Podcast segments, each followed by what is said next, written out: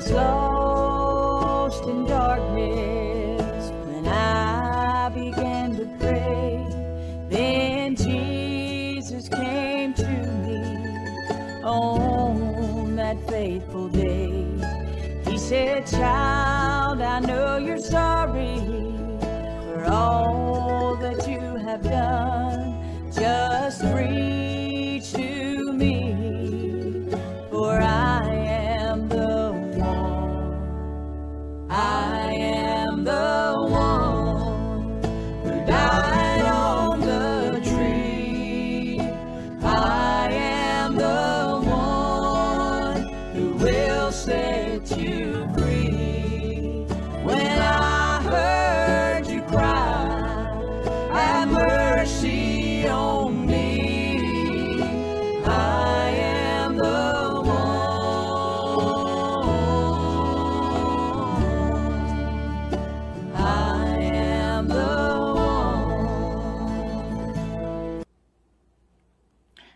Well, good Tuesday morning. Welcome to the Bethel Baptist Bible Devotion Time.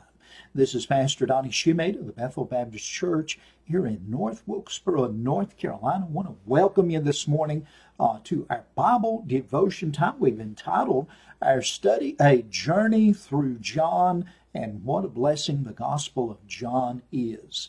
It is uh, probably my favorite book in the Bible. It is a wonderful gospel. And of course, I love all the Word of God. All of it is my favorite. And every passage, it has something for us because it shows and points us to Jesus. We're looking today in chapter 11, and we're continuing our study in verse 47 and hopefully try to get down through verse number 53 this morning. Let's open our Bible. And if you have a copy of God's Word, I want to encourage you to open up your Bible and read along with me to make sure that what I'm saying is the Word of God. And I want you to do that. And I found that when I open up my Bible and read along as uh, someone else is speaking God's Word, it helps me more to digest that which is being read. Let's look again in the Word of God together this morning. Again, John 11, we'll begin reading in verse number 47. We realize that uh, Lazarus had been raised from the tomb. Jesus had performed uh, the greatest miracle, giving life to a dead man who had been dead for four days and buried, wrapped in the grave clothes. Lazarus comes forth. There's two groups of people there in the congregation. There are those who believe upon the Lord, and there are those who do not and reject him. How sad that is. Two types of people, even today, in the hour in which we live. Those that believe upon the Lord Jesus and have received him as their Savior, and those who have not, who need to trust the Lord. Verse number 47. And we know that that group of unbelievers went and told the things that Jesus did. They reported to the Pharisees and Sadducees there in Jerusalem. The Bible says in verse 47 of John 11, then gathered the chief priest and the Pharisees a council and said, What do we? For this man doeth many miracles. Now that's an interesting thing. This was actually an unofficial gathering of the Sanhedrin court, and that was uh, the Jewish legal system. It was a very powerful and important group of men. It is possible that John the Revelator, the author, the human penman of the Gospel of John, it's possible that John was informed of all of this through maybe perhaps Nicodemus or Joseph of Arimathea, who were also Pharisees, or uh, Nicodemus was for certain, but it could be that there was another who believed upon Jesus that gave John this report. You see, the, the Sanhedrin and the Pharisees had shifted in their thoughts about Jesus, going from denying that he is the Christ to wanting to destroy him because of the many miracles that he was doing. It is a very sad story in our Bible. we should look at it and understand it. Even the sad stories have great truths to be revealed. As I look at this sad story in verse number 48, I want you to notice what it says. For if we let him thus alone, all men will believe on him. You see the underlying uh, application that they're making. They're afraid that Jesus is going to take their ministry away from them, and they have the wrong attitude altogether. They were, they were afraid that all men will believe on him. And then they said this, and the Romans shall come and take away both our place and nation. You see, their worry was simply this that if Jesus was allowed to continue, that the whole nation would believe on him. They would receive him as Messiah. And how sad a revelation this is that they were afraid that that would bring the, the, the wrath of the Roman government, if you will. Verse number 48, again, notice this. All men, he said, if we, if we let him thus alone, all men will believe on him. And the Romans shall come and take away, number one, our place and our nation. And as we look at that, there's two important things that I want to draw your attention to. First of all, they said, our place. Well, that was a selfish decree. And what that meant was, it actually meant the temple and all the things that pertained to the temple there in Jerusalem, their religious system, if you will. In Acts 6, verse 13 and 14, the Bible says this, and set up false witnesses which said, This man ceaseth not to speak blasphemous words against this holy place and the law. For we have heard him say that this Jesus of Nazareth shall destroy this place and shall change the customs which Moses delivered us. In other words, they were using a falsehood to accuse Jesus of destroying the temple and the law. Jesus did not come to destroy, but my friends, he came to fulfill the law in every way. And what they were speaking of in Acts chapter 6 is recorded in John 2 and verse 18 down through 21. And, and I'm going to read those verses just to remind us of what they were accusing Jesus of.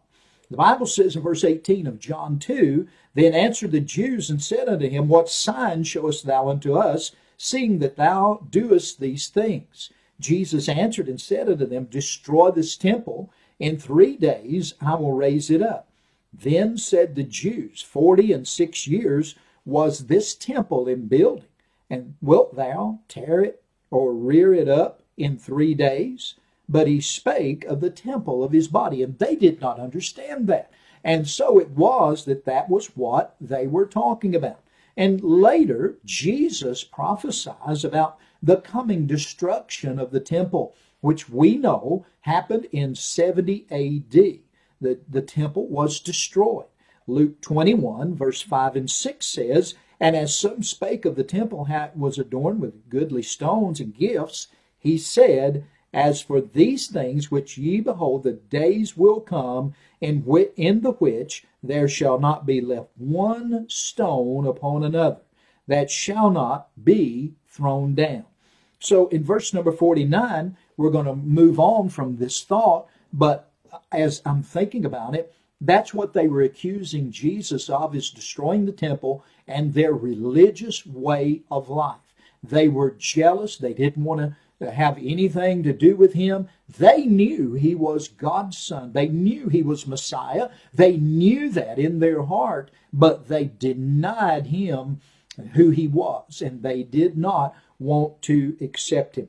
Verse number 49, if you'll notice in your Bible in John 11, and one of them named Caiaphas, being the high priest that same year. Now I'm going to stop right there for just a moment, and I want to just give you a little thought about the high priest. It's probable that the office of the high priest at the beginning, when it was first initiated by Aaron and his sons, it probably was for a lifetime. But we know as long as the high priest didn't do anything to disgrace that office, that they remained in the office of high priest. But during Solomon's reign, Abiathar the priest was removed as high priest. And as time went forward, kings of Judea, as well as conquerors, removed the high priest at their will. And by the time of the Roman occupation, the office of high priest was not a very long term appointment. According to Jewish history, Caiaphas was the high priest for a length of 10 years. And as I study this and I read that verse in verse 49, and one of them named Caiaphas being the high priest that same year. Now, it doesn't say that he was removed within one year, but it's talking about the same year. What does that mean? Well, it actually, I think, is talking and it's likely referring to the year that Jesus died. So Caiaphas was the high priest during the time of Jesus' crucifixion on the cross. But I want you to notice in verse 49, it's interesting as we read these verses and following, and let's read it again. Verse 49 And one of them, named Caiaphas, being the high priest that same year, said unto them, Ye know nothing at all, nor consider that it is expedient for us that one man should die for the people, and that the whole nation perish not. The word it, it's it is expedient. It means it's profitable for them that one man die for the whole nation. Caiaphas was likely thinking in his mind that Jesus was promoting sedition and was exposing the nation. And if he was allowed to continue, he would bring down the wrath of the Romans upon the nation. And so that was his thinking. If Jesus was put to death, he supposed that the people and the nation then would be safe. Yet out of Caiaphas's own mouth, a great truth was spoken which he didn't understand as he was speaking it. He was thinking one way, and God was using him to speak another way. And that's an interesting thought. God can speak however he chooses to do. Notice this in verse 51.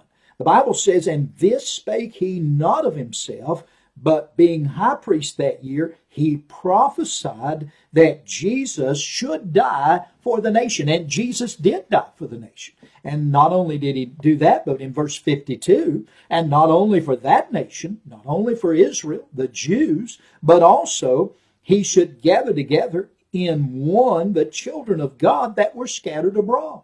And then from that day forth, verse 53, they took counsel together for to put him to death. You see, they formatted their plan in their mind that they were going to put Christ to death. And they did it out of jealousy, out of spite, and they knew who he was, and yet they wanted him dead. They wanted rid of him. They did not accept him as Messiah, knowing that he was Messiah. And yet, here out of the mouth of the high priest, he prophesies about how Jesus is going to die for the nation. That day, the majority of the council agreed to put Jesus Christ to death. It became their number one plan and their number one priority to put the Lord Jesus Christ, the innocent Son of the living God, to death. That now their focus would only be on how to put Jesus to death without causing an uproar of the people, which would bring in the wrath of the Romans again as well. And we'll continue in our study, uh, Lord willing, tomorrow morning. We're going to pick back up right here and continue our study. Hope and pray that we've learned a little today about the method that the Sanhedrin, the plan, the plot that they had, and why they wanted Jesus dead and gone.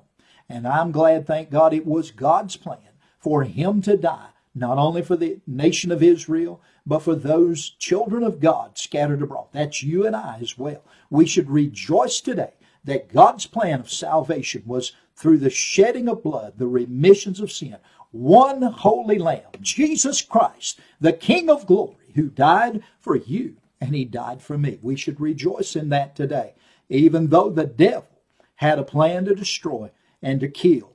God had a greater plan, and it was to bring eternal life. May God bless you today. We appreciate you. And Lord willing, we'll see you in the morning, 8.30 a.m. for another Bethel Baptist Bible Devotion Time. Till then, Pastor Donnie bidding you a great day. God bless you.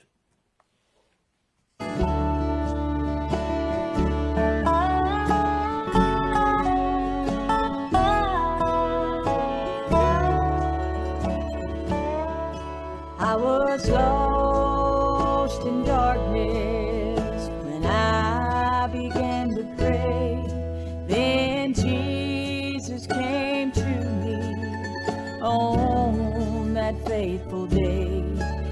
said, Child, I know you're sorry for all that you have done. Just reach